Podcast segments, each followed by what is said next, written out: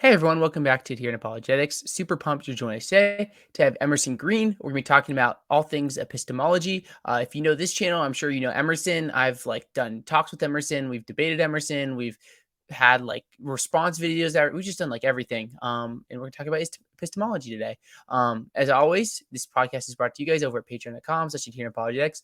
Uh, so if you value what we can do, you can become a patron for as little as a dollar a month, and that'd be huge. But Emerson, what's up? How are you? I'm good. Thank you for having me back. Yeah, for sure. I felt like it like been a while since I had some like Emerson Green in my life. So I was like, I need to like get things rolling again. So yeah. Um today we're gonna talk about like epistemology and whatnot. So maybe do you want to just start off and talk about like a little bit about like what you're doing and like how your interest is kind of like peaked in this topic a little bit more now? Yeah. So I started um trying to intentionally get more into epistemology. Like I'd always kind of, you know, been exposed to it through philosophy of religion, um, just like bits and pieces of it, but never really like read a book about epistemology. So I I read this paper that someone recommended to me called Compassionate Phenomenal Conservatism by Michael Huemer. And um, I read the paper and then I had Michael Huemer on the channel and I just kind of asked him a bunch of question, questions. And um, then I got one of his, but well, actually, maybe I'm mixing up the order here, but at some point I got one of his books, um, like a uh, it's like an intro philosophy book, and there was more epistemology stuff in there. And um, yeah, I mean, I don't pretend to be like you know the epistemology understander, and I'm here to explain it to you know all these dummies out here. Like, no, I'm just interested in it, and I'm reading about it. And Huemer also just came out with a new book called Understanding Knowledge, and me and the non-alchemist actually have been like working through it in like a book club kind of thing. Um, and as I was reading it, I just started noticing that there were all kinds of, um, you know, like all kinds of things about epistemology that are just totally in conflict with what you will glean from watching the atheist experience or, you know, any number of those kinds of call in shows or like just watching atheist YouTube channels. Um, with the exception increasingly of like uh, Cosmic Skeptic and Rationality Rules, who both seem to be on like a similar journey as me, like at least with respect to philosophy of religion, like starting out kind of new atheisty and then becoming more and more like sucked in by philosophy of religion. Um, but yeah, I mean, it just started with I was like, I have to like try, I have to like read a paper or something or a book or something about epistemology and not just, it's always just like incidental, you know, to these other things I'm reading about.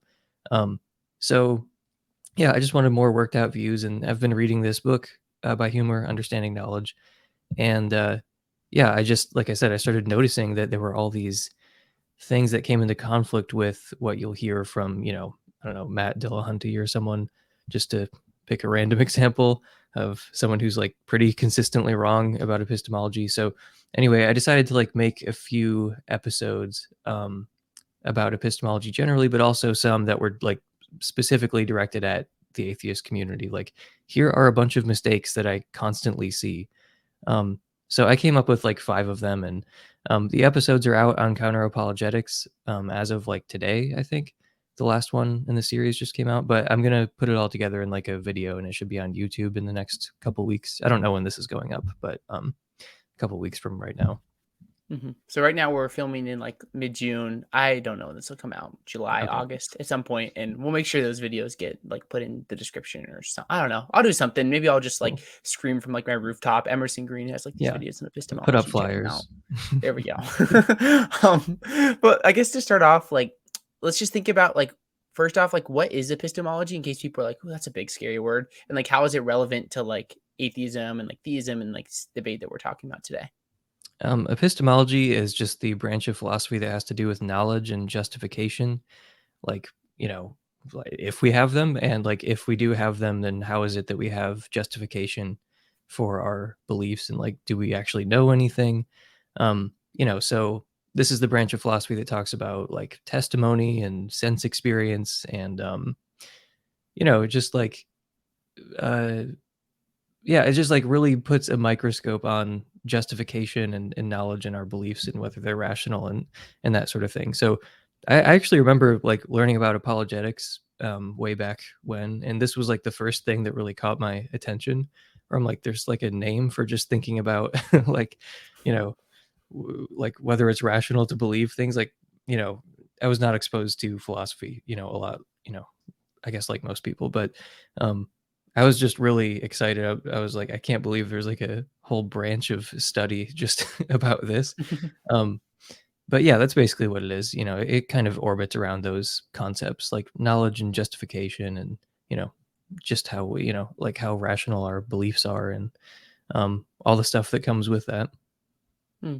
So it's like relevant in this like the debate about like God or no God or whatnot, because like all these tools are going to help us figure out like, oh, is there evidence for God or like, can we prove God? Can we disprove God? Like, or is there evidence against God? Like all these like other kind of interesting questions. Yeah, people make claims about epistemology all the time, like you can't prove a negative, you know, which is not the case, um, or mm-hmm. like you know, theism is unfalsifiable, or there's no evidence for God, or um, uh, what is like intuition is meaningless or worthless epistemically or like you know claims aren't evidence um there's you know you hear things like these are all claims basically about epistemology or that like fall within the purview of epistemology mm, okay well let's just start like getting into these and thinking about these um so let's think about like the idea that like there's just like no evidence for theism. I mean, oh, I've heard this so many times, like we're like, oh, there's no evidence for God. Da, da, da. Um, what's your thoughts on it? Well, philosophers seem to have a pretty permissive idea of what counts as evidence. So, like, evidence is just anything that makes a statement more likely to be true. So, like, if you've got a hypothesis and you've got a piece of evidence, if the probability of that hypothesis goes up at all as a consequence of, like, you know, conditionalizing on that evidence, then that's evidence for the hypothesis. So, like, if anything, you know, like, if you, you know, just to put it in more like plain language, it's like, you know, is there any feature of reality that makes slightly more sense on theism than on atheism? So, like that feature, like that fact about the world, that would count as evidence for theism because it makes more sense on theism than on atheism. Um, yeah, so it's it's also like the notion of evidence is also tied up with the notion of justification, um, like whether it makes sense to believe this. You know, like so you've got some proposition like, are you justified in believing that? Is there evidence for it? Does it make sense to believe that? Um, given what you know about the world.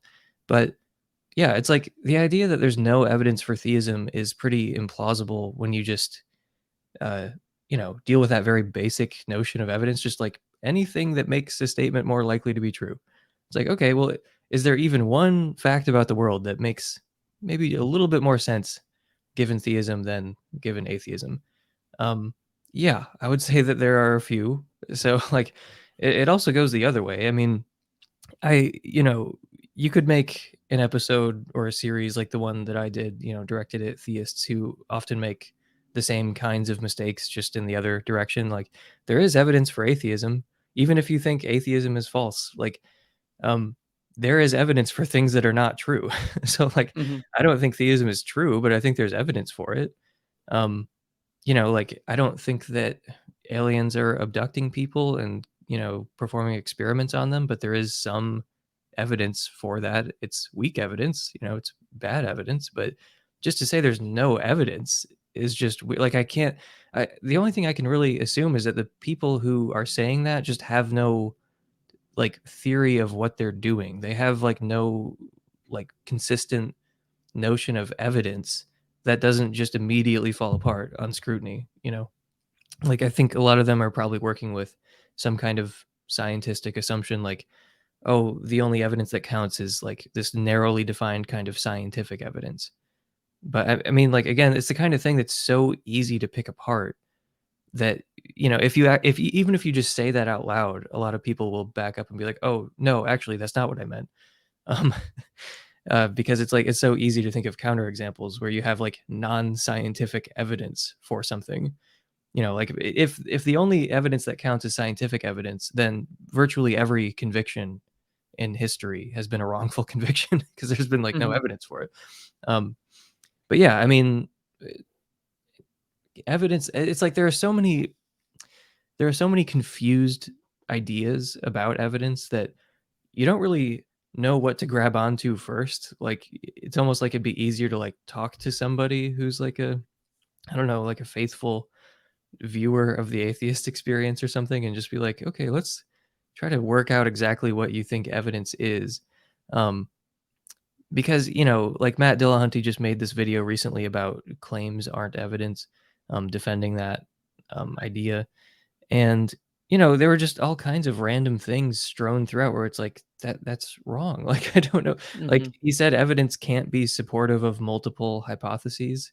Like evidence can only like some fact about the world can only be evidence for one hypothesis. It can't be equally good support for multiple hypotheses or like pretty good support for this hypothesis and like not so good support for that hypothesis. It's like that just makes no sense. Like the idea that like so hmm you just isolate some fact about the world and it is like only evidence for one theory or it, it can only be evidence for one theory. Um just very strange. And then like I said there's this more common idea that like if something is true, then there's evidence for it and if something is false, there's no evidence for it. Um you know, I, I mean it's it's not hard to see, at least from where I'm standing, that that's that's not true. Like evidential support happens all over the place.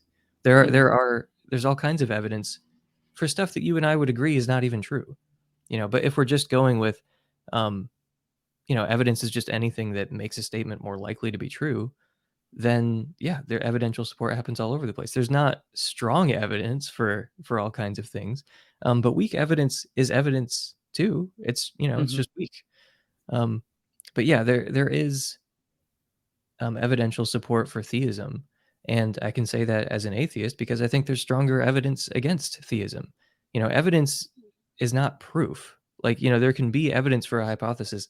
That doesn't imply anything it doesn't imply anything about the overall reasonableness of a hypothesis. So you can think that you can even think that theism is like silly. You can think that it's like the craziest idea, like, but you can still grant that there's some evidence for it. Um, because I, I just don't know what conception of evidence you're really working with if you say there's no evidence for theism. If you want to clarify and say, like, oh, there's no good evidence for theism, it's like, okay, well, then just say that. like, because hmm that's a pretty important qualifier. You know, it's one word and it's a qualification and it changes the meaning of the sentence. So just say that. There's no good evidence for theism if that's what you mean. But a lot of atheists literally mean there is like zero evidence for theism. Um, but no, I think there are I think there are a non there's a non-zero number of facts that makes more sense on theism than on atheism. Yeah, I think it's interesting trying to figure out like what does someone mean by evidence? Because I think that's when you get this whole like debate, Emerson. Like, because you have like people that like maybe in like the atheist experience crowd that might be like, hey, like evidence is something that's like like I've heard like it's Jordan about like repeatable, testable, uh, like uh, like kind of like what you get in a laboratory. Um, and that's the only thing they'll work with. And you have other people where it's looking at things like there's other fields that can count as evidence, like testimony or intuition these other ideas that like maybe like someone has an intuition that God exists.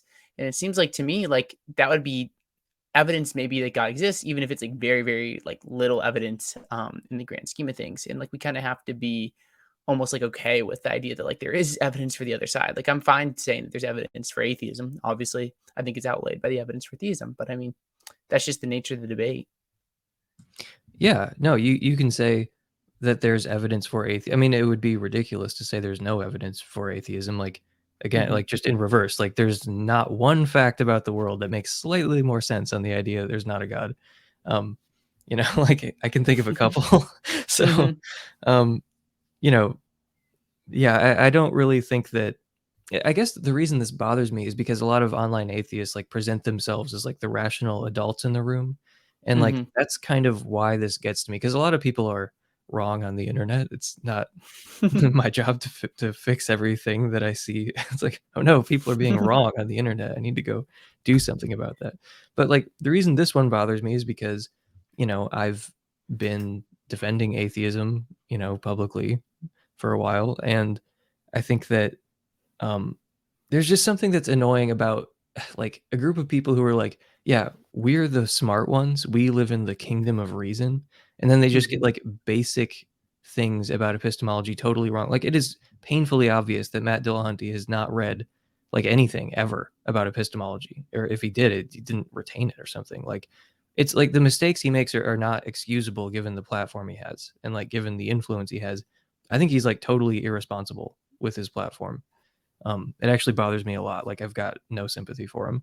Like he has a video about, you know, claims aren't. There are multiple videos about you know the whole idea that claims aren't evidence, and um, one of them has like more than two hundred thousand views, and it's like the like claims aren't evidence is like it's either so trivially true that I actually don't know if anyone has ever denied it, or it is so confusingly wrong that you should be disqualified from speaking for like two weeks or something because Mhm. it, it's like it's it's one of those two it is either like so trivial that nobody makes the mistake that he is talking about or it's like it's wrong and it's i I don't know why so many people want to die on that hill because there are so many obvious counterexamples um but a huge problem with with Dillahunty and sort of with the people in that world is like I don't think they write anything. Like I don't think they uh like write out like a lot of their stuff is obviously like kind of live, I guess. And Mhm. if you just turn on the camera and start talking, there are just things that you won't notice about your own position. Like your position might be inconsistent internally and you just might not notice it until you actually write out an argument, you know, and then you'll see like there are all these missing steps or there are things that are like inconsistent with each other. And a lot of that can only come if you write about it. So for me, writing is like an important part of thinking about something. You know, like I'm not just writing to like help other people or like communicate something like no it's mostly for me. It's mostly to like help me work out my thoughts about things. Um and i often end up with a different position you know than when i started uh because just writing itself like helps you get clear on a lot of things. And i think a lot of these people they never write they just hit record and start talking. And um I mean, I think that's, you know, because his claims, the reason I've said all that is because claims aren't evidence is not even like well defined. Like, I don't even know what he's saying. It, it's kind of like if you take the whole of all the things that have been put out there, it's incoherent. Like, he says Mhm. different things at different times when it suits him. Um, because at first you think it, you think what is being said is testimonial evidence is not really evidence, you know, like, especially because the whole claims aren't evidence thing like it came about in the context of the 500 eyewitnesses, I guess. Mhm. I haven't seen that debate, but that's what I've been told. It was like a resurrection debate, and then Dillahunty was like, "Oh, you know, you've got no physical evidence. All you've got are claims. Um, you've got like the claim that people saw Jesus and the claim that he rose from the dead, but you don't have any evidence." And then I guess that's just where this started. And if you think about it specifically with regard to the 500, it's like that could be a very reasonable point that you're making, you know, like Mhm. having like a guy says 500 people saw something, that is different than having 500 independent eyewitness reports. But that is definitely not what he was saying. like that would Mhm. be a reasonable point to be making, but I'm pretty sure that's not what he was saying. And um he's gone to just like he, he and his followers, I'm just, I'm just picking on him in particular, but it's like this represents a ton of atheists, you know, they have just gone on to like reify this idea like until it's like an epistemic principle or something. And I guess, you know, that's why it's frustrating to me because there are so many really obvious counterexamples and it's not even clear what he means. He conflates the idea of a proposition and a claim. Um, again, this is the kind of thing that you would, this is not the kind of mistake you would make if you read anything about epistemology. Um, and the spirit of it seems to be like testimonial claims don't count as evidential support. But when I asked him directly, like, is that what this means? And many atheists told me that's exactly what it means. And then Matt Dillahunty goes, no, that's not what it means. And I'm like, well, then I don't know what you're saying. Like, I don't know what this is even intended to communicate, you know? Um, so I've like in this um series, I talked about the idea that testimony isn't evidence, you know, it's just epistemically worthless. So I can talk about that, but the claims aren't evidence thing. I don't even know what to say. Like, you know, Trent Horn Mhm. made a good video about it, but I actually did like too much research on the claims aren't evidence thing. And because of its incoherence, it was just kind of like demoralizing. And I just like couldn't finish the episode I was trying to make about it because I'm like, I- I'm trying to like make sense of a guy who doesn't even have like a coherent position and who will never admit he's wrong about this. You know, like he's just going to keep doubling d- down over and over and over again. And like eh, eh, you know, I, I was just kind of like demoralized about it. I'm like, who hmm cares? And then Trent Horn came out with a video about it, and I'm like, okay, I'm glad someone did it. But yeah, I I don't really have anything else to say about claims aren't evident. Well, I mean, I guess that's not true, but I, I don't know what else to say about it until I have something clearer to really grab onto. Um, but I can talk about the idea that testimony is not evidence because I know what that hmm is. At least I know what the claim is, you know? Yeah.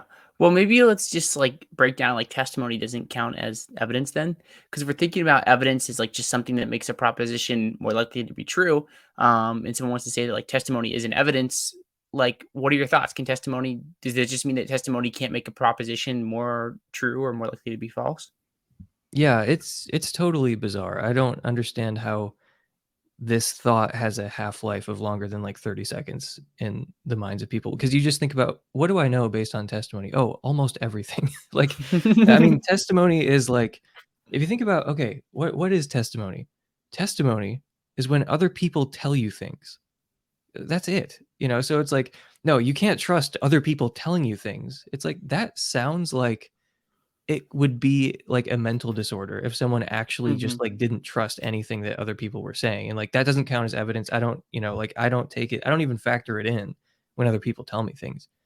It's like, you know, I mean you can just give trivial examples like I have a headache and it's like, well you you can't observe my mental states, you know, like Claims aren't evidence, Emerson. You don't have a headache. I I'm agnostic. I, you know, I I, I lack any belief about your headaches, you know, and it's like, no, if if someone says to me, you know, I've got a headache, and I'm like, oh, okay, you know, like I mean, there's all kinds of background knowledge that could make me think, oh, they're lying, or you know, any number of things. But I'm saying all else equal, if someone says I've got a headache, well, then that is evidence. You know, it's not proof, but it's evidence that they have a headache.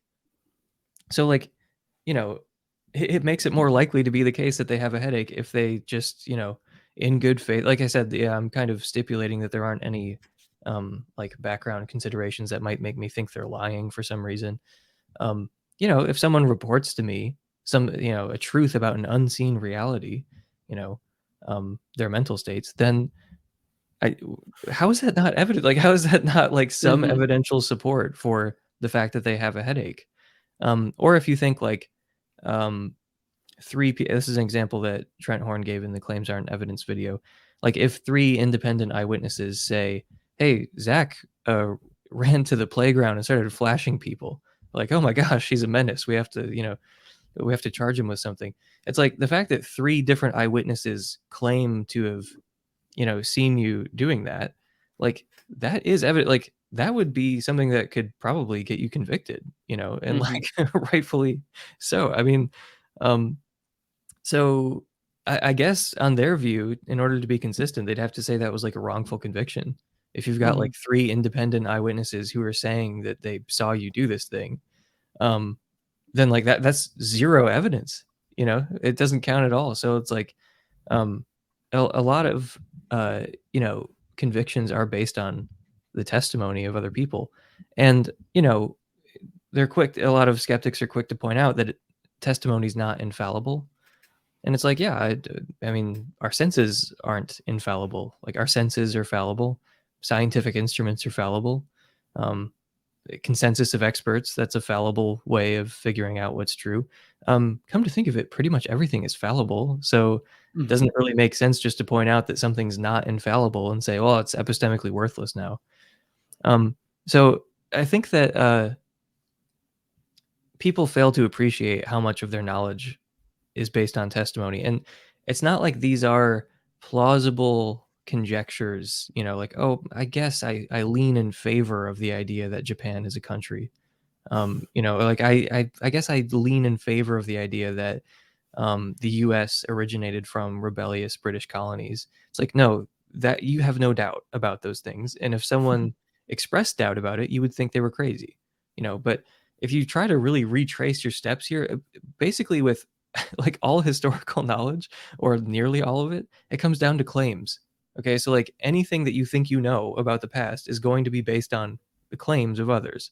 Um, yeah, it's uh I mean, I'm just trying to think of uh, of other examples, like Yeah. you know, from history. But like you, I mean, it's it's most historical knowledge, isn't it? Like hmm most of your beliefs about history would not be justified if claims don't even count as evidence. But it's also scientific knowledge as well. Like the idea that you know things are made of atoms, like you know tables are made of atoms, or that like the stars that we see aren't just little points of light; they're actually you know like distant suns okay, I did not figure that out myself.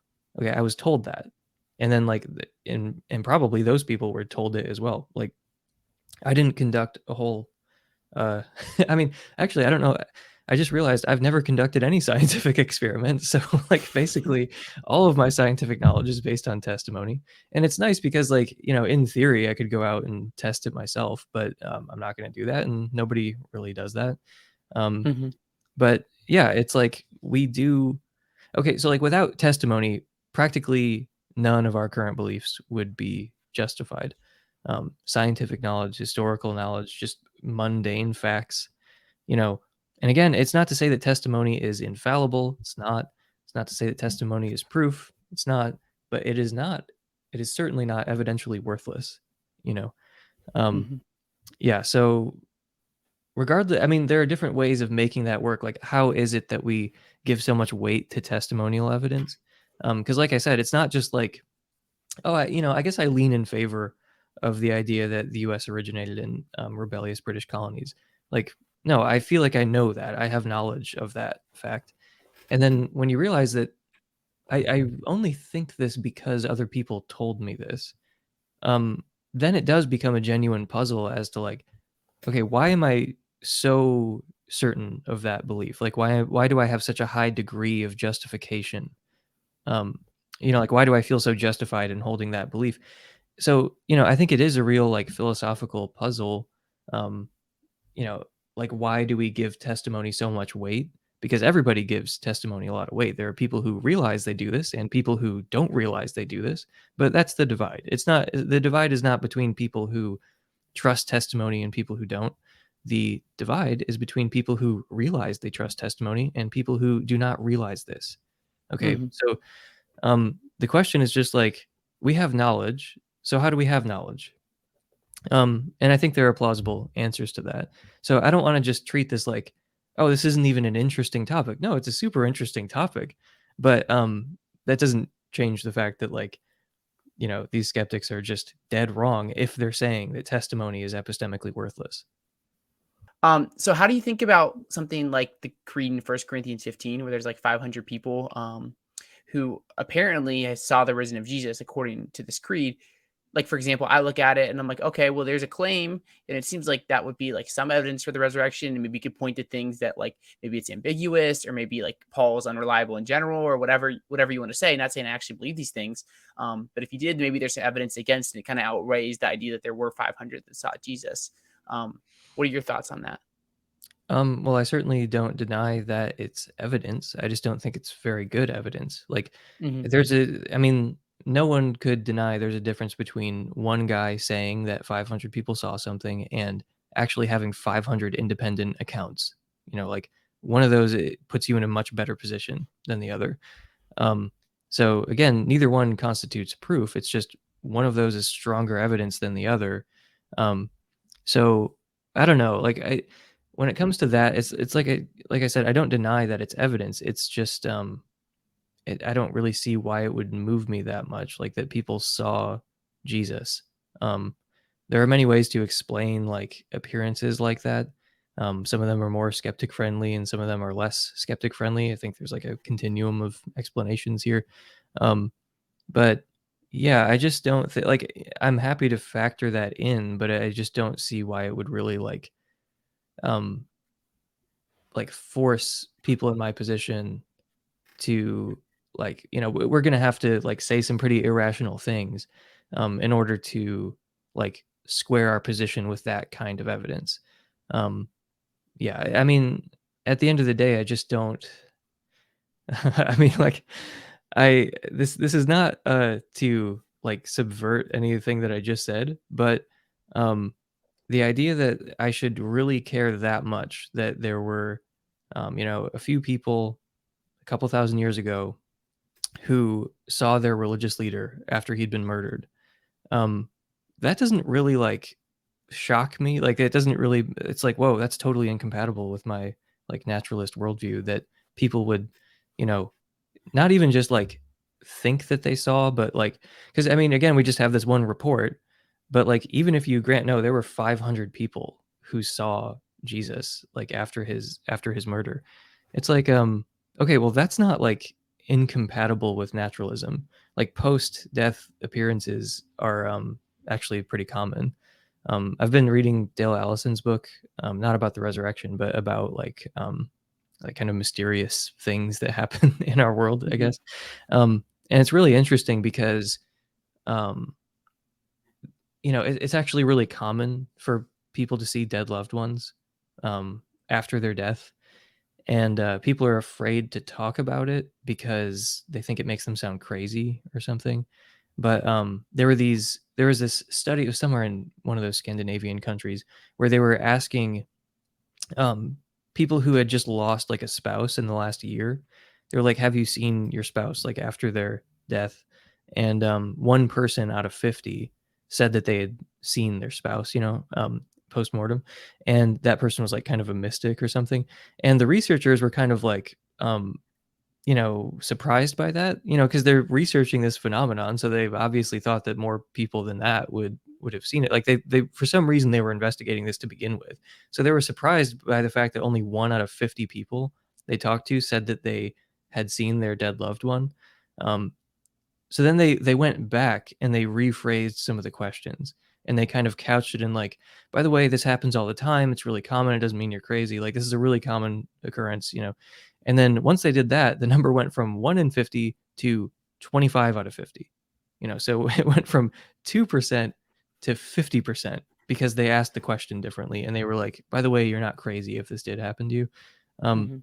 so i think that like this kind of thing is actually common. And like I actually had a friend growing up who saw his dad like a couple days after he died. Like he walks downstairs and like his dad is just sitting in the recliner, you know, like where he always sat. And then my friend like, you know, ran out screaming.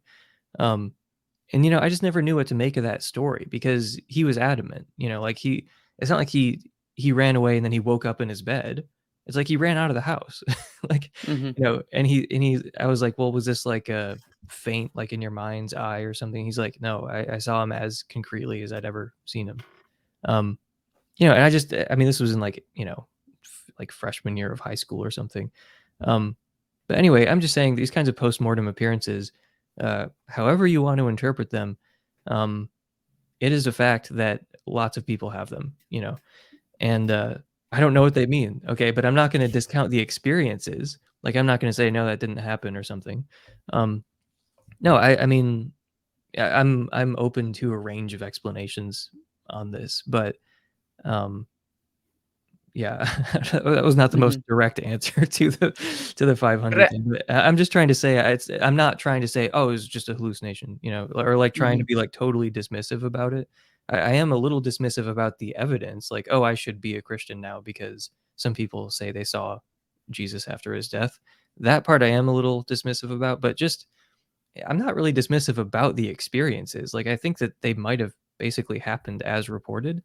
Um, but I mean, you do have to admit, just like having one guy say that 500 people saw something is.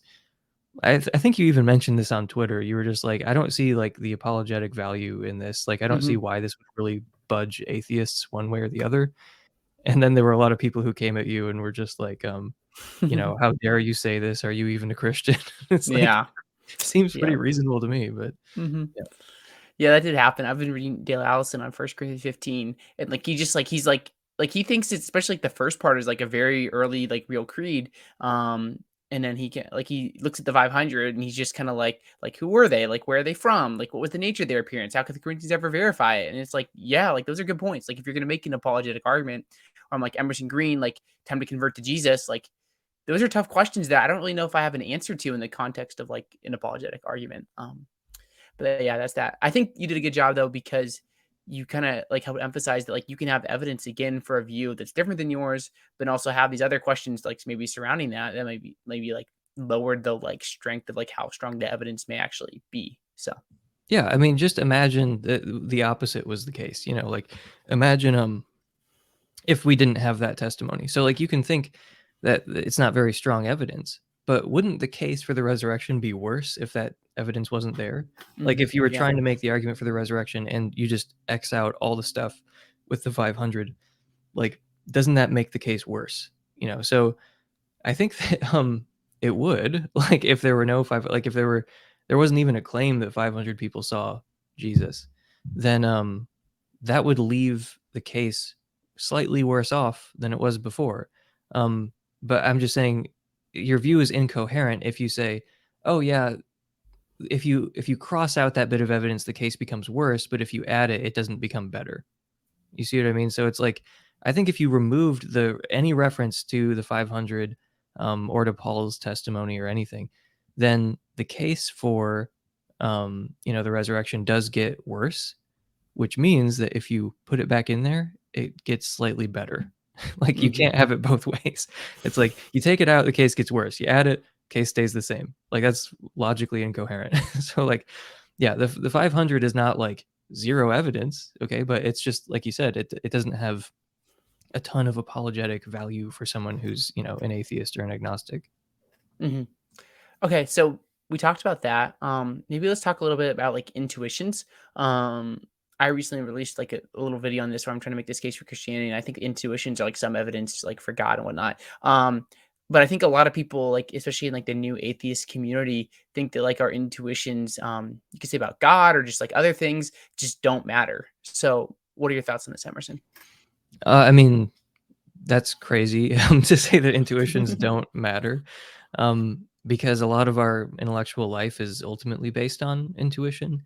Um, like I remember Sam Harris saying something about this like years ago when I was, you know, full on like you know new atheist, and um, you know, Sam Harris said something like, you know, you'd be really hard pressed to find any kind of non-intuitive justification for like basic mathematical or logical truths and I remember I can actually remember where I was because I'm like, that seems true, but that is like that's terrifying, you know, because like Mhm. intuition, you can't trust intuitions. And like, you know, but like so much of our intellectual life is ultimately based on intuition.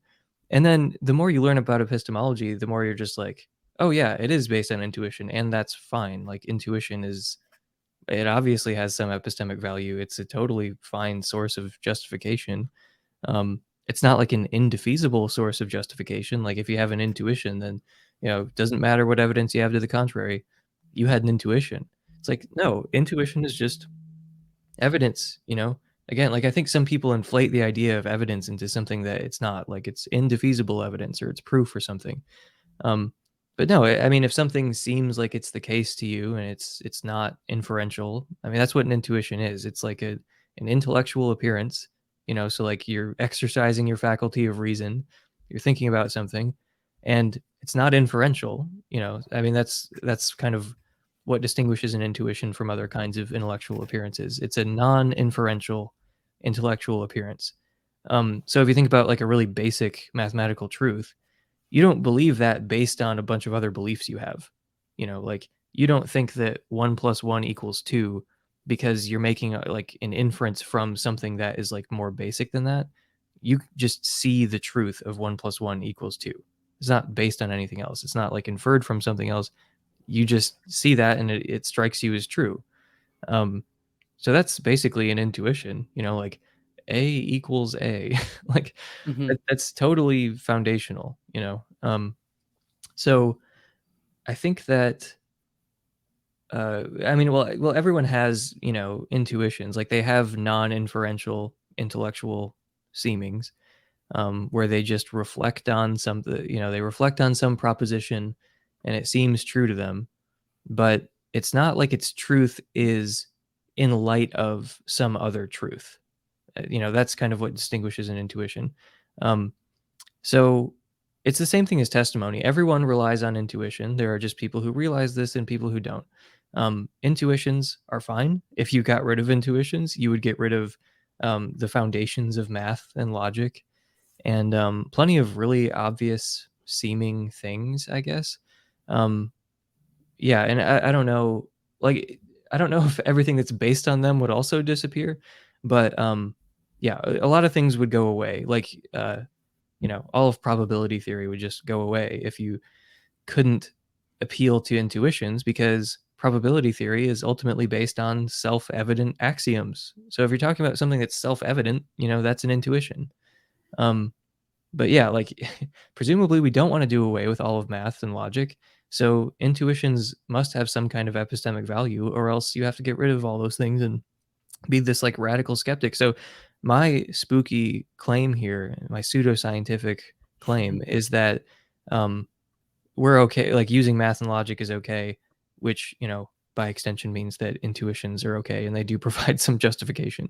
Again, maybe not like indefeasible justification, but yeah, intuitions provide defeasible justification for, you know, whatever proposition it is in question. Hmm. Okay, yeah, that's super helpful.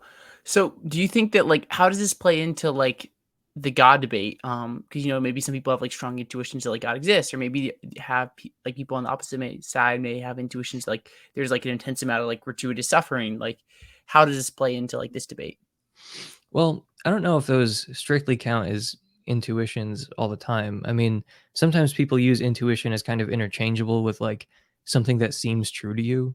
hmm Um, and like, you know, I can kind of you can kind of see what they're trying to say like in context usually, so it's, it's there's no point like nitpicking or whatever, but um, you know, like I don't think I have an intuition about certain things, you know, related to the God debate. Like I think it is kind of in the light of some other things.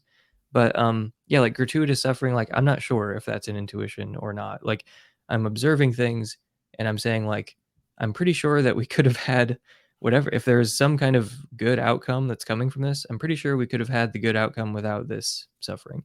Um so that suffering seems gratuitous to me.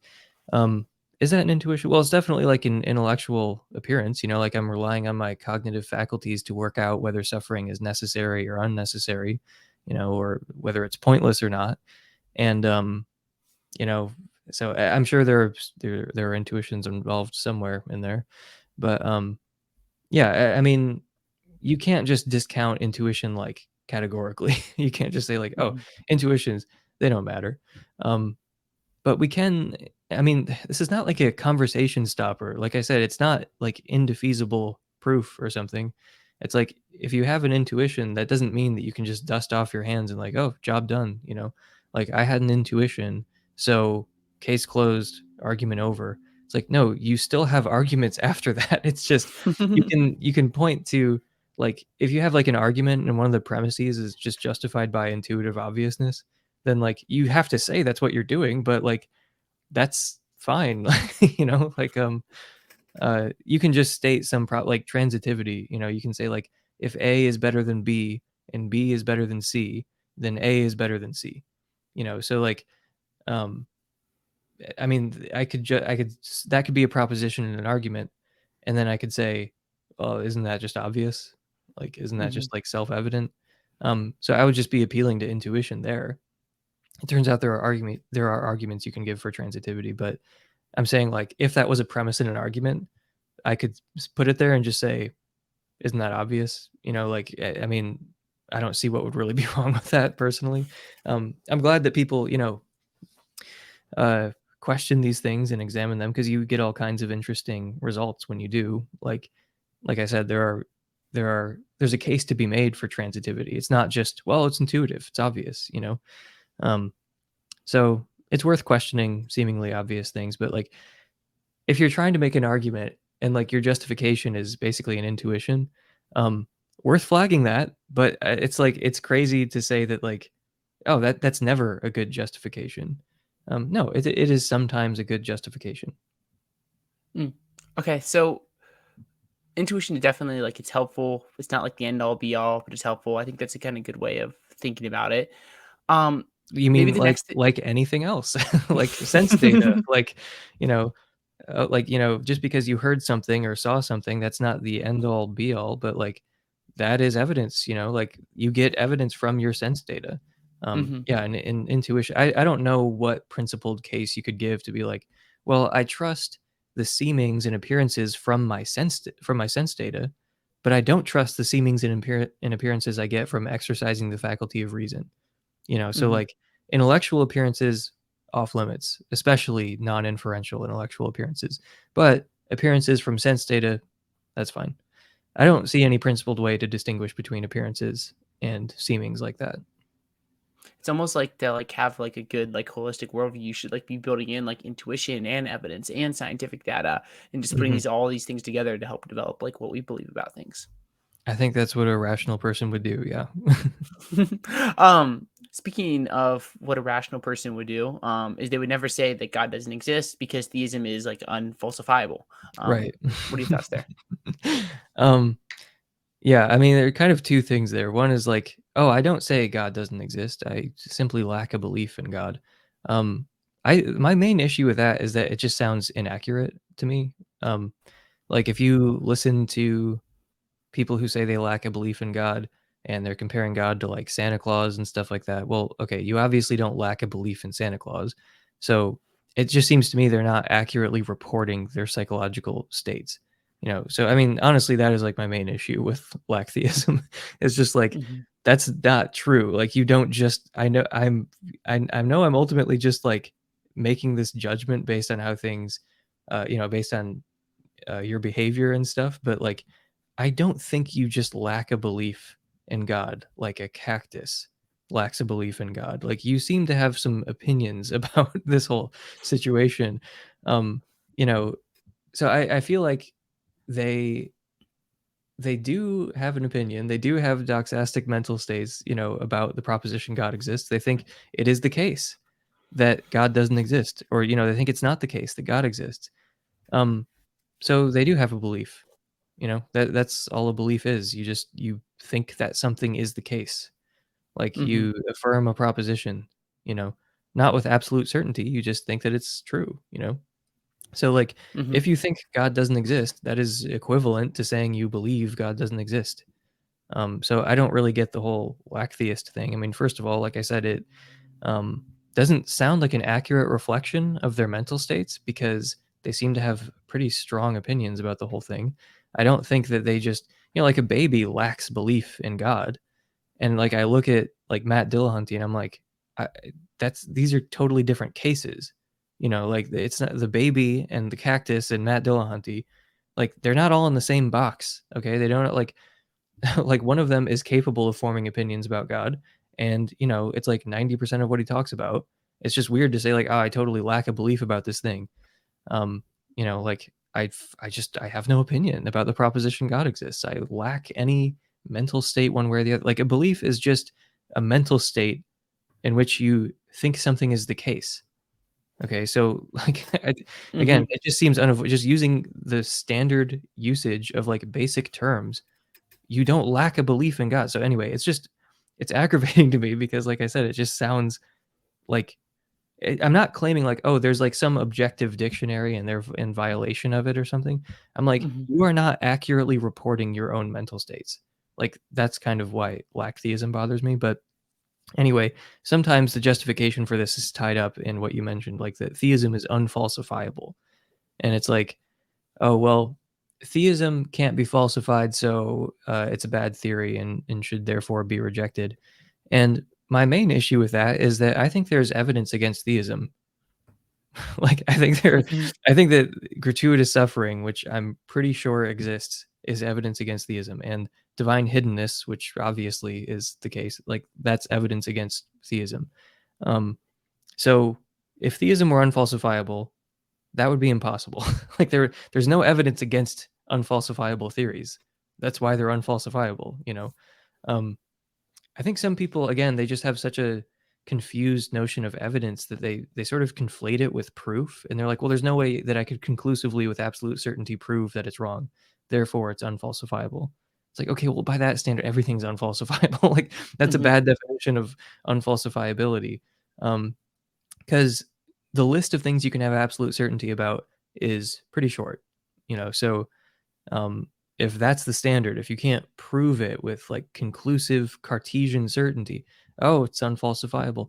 Okay, that's a bad definition of falsifiability or unfalsifiability. Um, the what actually makes something unfalsifiable is if there can be no evidence against it. You know, so there's no disconfirming evidence against the hypothesis. That's why the hypothesis is unfalsifiable. But if you think there's like evidence against it, you know, in other words, if there are facts about the world that make more sense on the hypothesis than um, the negation of it, then it's not unfalsifiable. Like, you know, mm-hmm. and the thing about falsifiability, if you think about it in that kind of probabilistic way, like it comes on a continuum. It's not this binary thing. Like it's either falsifiable or it's unfalsifiable, and those are the two binary options. It like comes on a scale because a, a theory can make more predictions and stronger predictions, and it would get better evidential support. You know, because it does that. Um, and then there could be a theory that is very similar to it, but doesn't make as many predictions, and the and the predictions are not as strong. Um, so it's like you know, they're both falsifiable, but one of them is like more falsifiable. So it's not this binary thing, it's a continuum. But if you're talking about a theory that is like on the far end of the continuum that's unfalsifiable, then it um th- there's like no evidence. There's like no conceivable evidence that could work against it. Um but the problem with that, like if you remember what I mentioned about the 500 where I'm like if you remove the 500 from the case for the resurrection, then the case for the resurrection gets a little weaker and then, so that means that if you add it to the case for the resurrection, then the case for the resurrection gets marginally stronger. Um, mm-hmm. Like you can't have it both ways. Um, so it's kind of the same thing with unfalsifiability. Like if there's no evidence that could be raised against it, so it's an unfalsifiable theory, then there's no evidence that could be raised for it either. So like that's why mm-hmm. you shouldn't believe an unfalsifiable theory because there's no evidence for it there's no evidence against it, but there's no evidence for it because, you know, evidential support and disconfirmation, they go hand in hand like that. You know, it's like a two way street. You know, you can't have evidential confirmation, but there's no possibility of disconfirmation. Um, so theism, I say, is not unfalsifiable because there's some evidence for it and there's some evidence against it. That's not possible for unfalsifiable theories. So you cannot simultaneously say, oh, the problem of evil is this big problem for theism. Oh, hiddenness is, you know, a really good reason to think theism is false. Um, you know, religious diversity is good evidence to think that, you know, like the Christian monotheism is false or something. You cannot say that and theism is unfalsifiable. Because if something's unfalsifiable, then there can be no evidence against it. You know, so like the idea that we're a brain in a vat is very nearly unfalsifiable um, because it's consistent with all possible observations. It's not just consistent with all possible observations, but like all possible observations, w- they, like they wouldn't confirm or disconfirm the theory, you know. Mm-hmm. Um, so it's if, if it's not unfalsifiable totally, it's like very nearly unfalsifiable. The idea that we're a brain in a vat. So that's part of why it's a bad theory. Um, but like that's obviously not the case with theism. There is some evidence against theism, um, and there's uh, some evidence for it as well. So it's like unfortunately, so I think that maybe atheists say this for a couple different reasons. One is that theists have a tendency to not admit that there's any evidence against their view. And then, uh, you know, atheists are kind of reacting to that.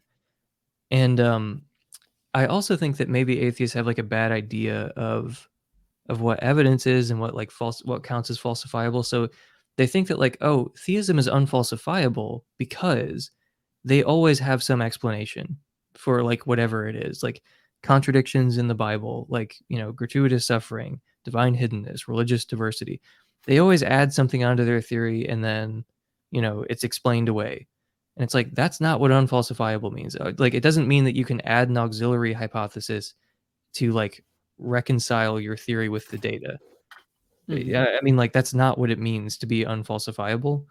Um, so, like, if I mean, you can kind of illustrate this by just like trying to reverse it and be like, okay, well, I think atheism is unfalsifiable, um, because no matter what evidence I provide you, you could always just say, well, this is a hallucination or something. Like there was this one guy who went on unbelievable, this atheist guy who said like, um, you know, even if I died and went to heaven, I would be like, oh, I've gone crazy. I'd be like, oh, I'm hallucinating. Um, you know, or he's like, you know, if Jesus appeared to me, I'd say the same thing, like, oh, I've I've gone crazy.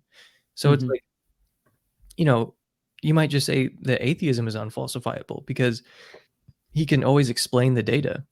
but that again, that's not what makes something unfalsifiable. Like just being able to say, "Hey, my theory is like logically consistent with this." That's not the same thing as saying it counts as no evidential disconfirmation of the hypothesis.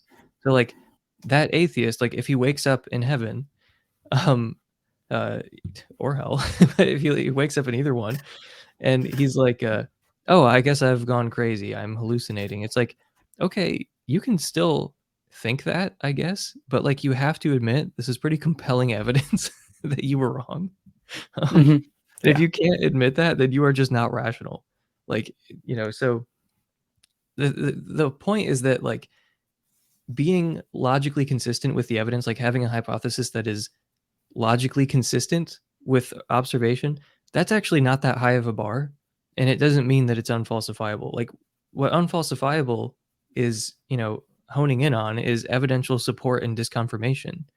Um, so yeah, like just because theists can come up with with auxiliary hypotheses that like reconcile theism with observation, that doesn't mean it's unfalsifiable.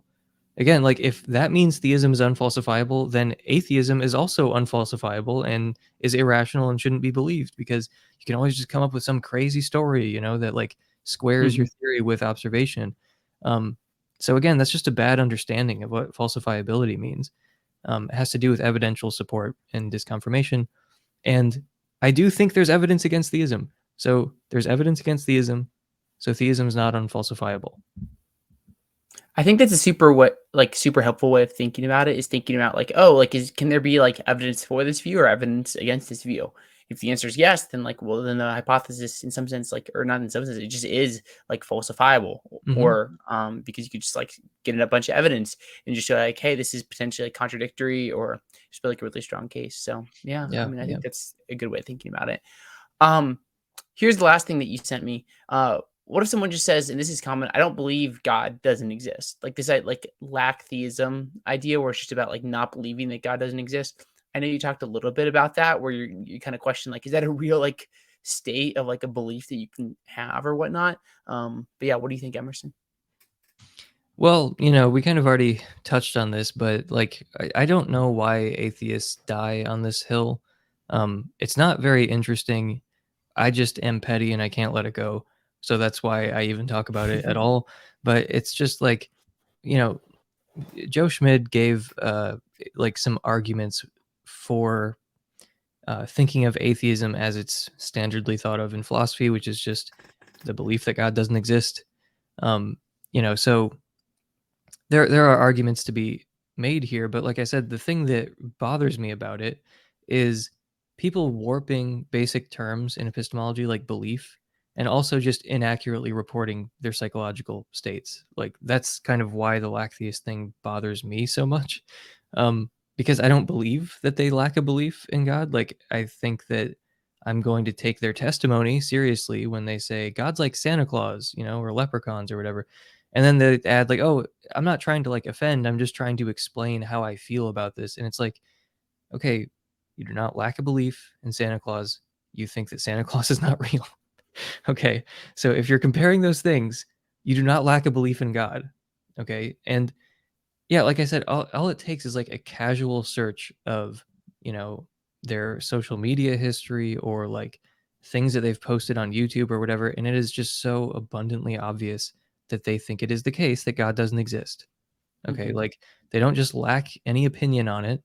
Um, so yeah, like I said, I think they're just inaccurately reporting um their beliefs, but I think that this comes to them once again not ever ever ever ever ever ever ever engaging with epistemology and just watching Matt Dillahunty blather on about it. Um and they just are profoundly ignorant of the entire like field of study and that's why they have this kind of hang up where they're just like, "Oh, I don't believe God doesn't exist." It's like, "What do you think a belief means?" And they usually have some like super inflated version of it. And it's like, no, like just in epistemology, which you guys are claiming to be like, you know, like I said, the rational adults in the room. Um, so like within epistemology, which you guys claim to have a much better understanding of than theists, um, belief is used really casually. It just means you affirm a proposition. It just means you think something is the case. That's it. So like, or you think something is not the case. So like, I think it's not the case that God exists. Okay, well then I believe God doesn't exist. That implies nothing about faith or like certainty um, or like you know evidential support one way or the other. So yeah, just the like the hang up on saying like they just so desperately don't want to say that they have a belief here. And it, it just it, it drives me crazy because there's nothing weird or wrong or irrational about believing a proposition. It's just so it's so I cannot convey how stupid this is. Just to be like, "Oh, I don't have beliefs. Like I don't affirm any propositions. I don't think anything is the case." Like what? Like yeah, it, it's just very annoying. Um, and it's the kind of thing that you could disabuse yourself of if you read three pages of an epistemology book, or like, like it's just not, mm-hmm. it's not like an understandable mistake. Okay, it's like I have never read anything about this subject ever, kind of mistake, and it's one that, like I said, like the like atheist experience crowd, they have decided to just die on this hill, and it's like, okay, I, there's I, like I don't know what else to to say really, um, other than just you know read any book about this topic. Like don't read like pop apologetics or something. Um, actually, just like look into epistemology a little bit, and yeah, I mean it just makes no sense to say that you just lack a belief in God. And besides, it's not an accurate report of what you how you actually feel anyway. Um, the way I think of a belief is just as a mental state, you know, in which you think something is the case. mm-hmm. You know, so it's I mean, that's it. So I mean, you have all kinds of beliefs. You know, like you believe that smoking causes cancer. You believe that humans evolved by uh, natural selection or something. Like again, there can be scientific evidence for your beliefs. Okay, like it, it th- there's just this like weird dichotomy between like belief and um oh i don't know what do they want to say they say, "Oh, I don't believe evolution. I like accept evolution." Those are synonyms. Okay, like they they mean exactly the same thing. Mm-hmm. Yeah, I mean, I don't really have anything to add. I think that's very well said. Well, um, I will add one more thing actually, because I said I don't know why atheists are doing this, um, other than ignorance. Well, actually, that's not totally true because they, my slightly uncharitable reading of it is that they don't know how to make arguments for atheism, so they just say, "Well, I see, I just lack a belief." I, I lack a belief in God, so I don't need to justify that. You know, and it's like so they don't know how to give a positive case for what they think, so they you know construct this elaborate, um, you know, artifice where they're just like, oh, I don't have to like make a case. I don't have to like give evidence for my views because it's just a lack of belief. So, I mean, slightly uncharitable, but I think that's maybe why they want to die on this hill like they want to create this system where they don't have to defend their view because they don't know how. So they just say oh it's not a belief it's a lack of belief that's why i don't have to justify it. Yeah who knows perhaps. Um anything else you i mean oh i'm thinking about it and i'm like i'm like there is something there i just i don't know i mean i never was an atheist so i can't really like yeah um anything else you want to say about like epistemology and like anything like about the topics we're talking about today emerson well, I, I'm constantly trying to reel in my tone a little bit because no one like is just born understanding epistemology, and epistemology can actually be very difficult. And I'm sure that I've made mistakes, you know, like in like just making this series about epistemology and stuff. So I don't want to present myself as like this, like, oh, I hey, I'm the epistemology authority, everybody. But like the stuff I'm talking about is fairly basic. Like it's mm-hmm. not like this is advanced knowledge or something.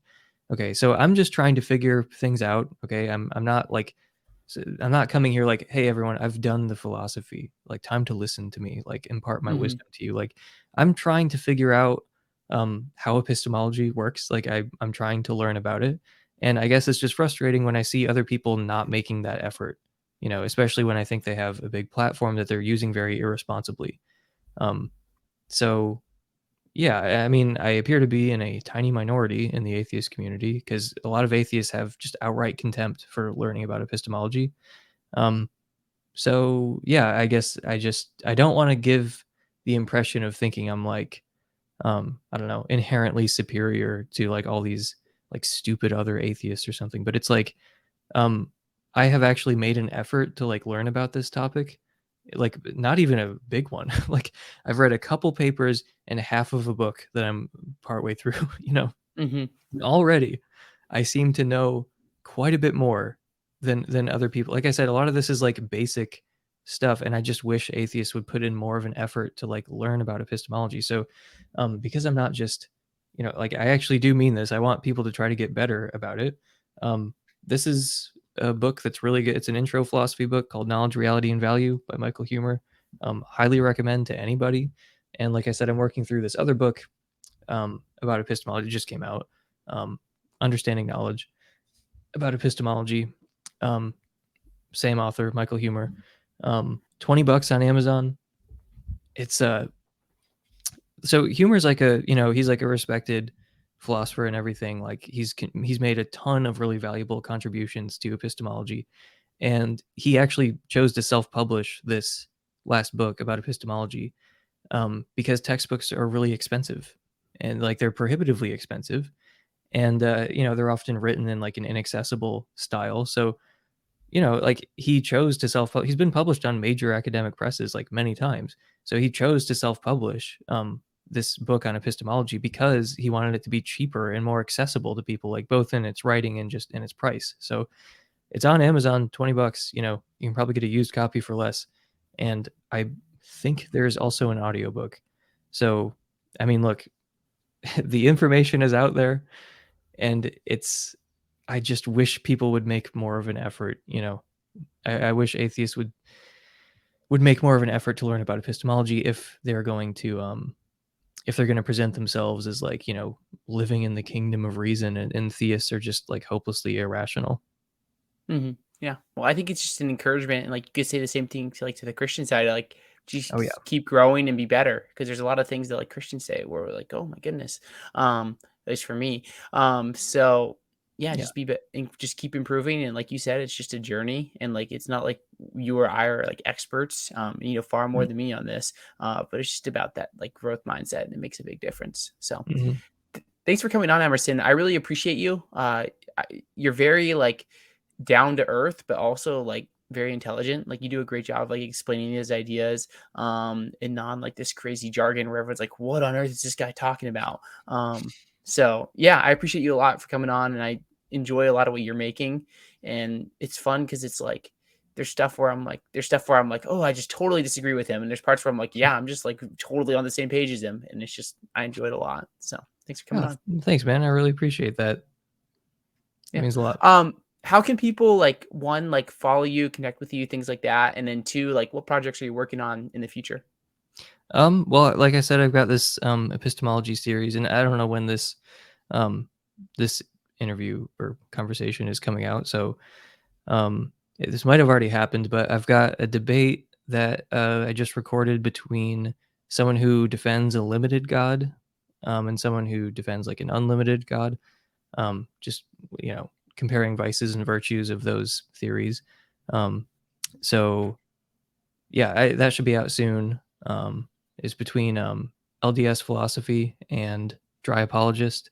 Um, one is a Catholic, one is a Mormon. Mormons don't believe in like this, like, you know, super unlimited perfect being theism, like the Anselmian kind of theism. Um, so yeah, it's like a you know limited God versus unlimited God. So I've got that debate coming out.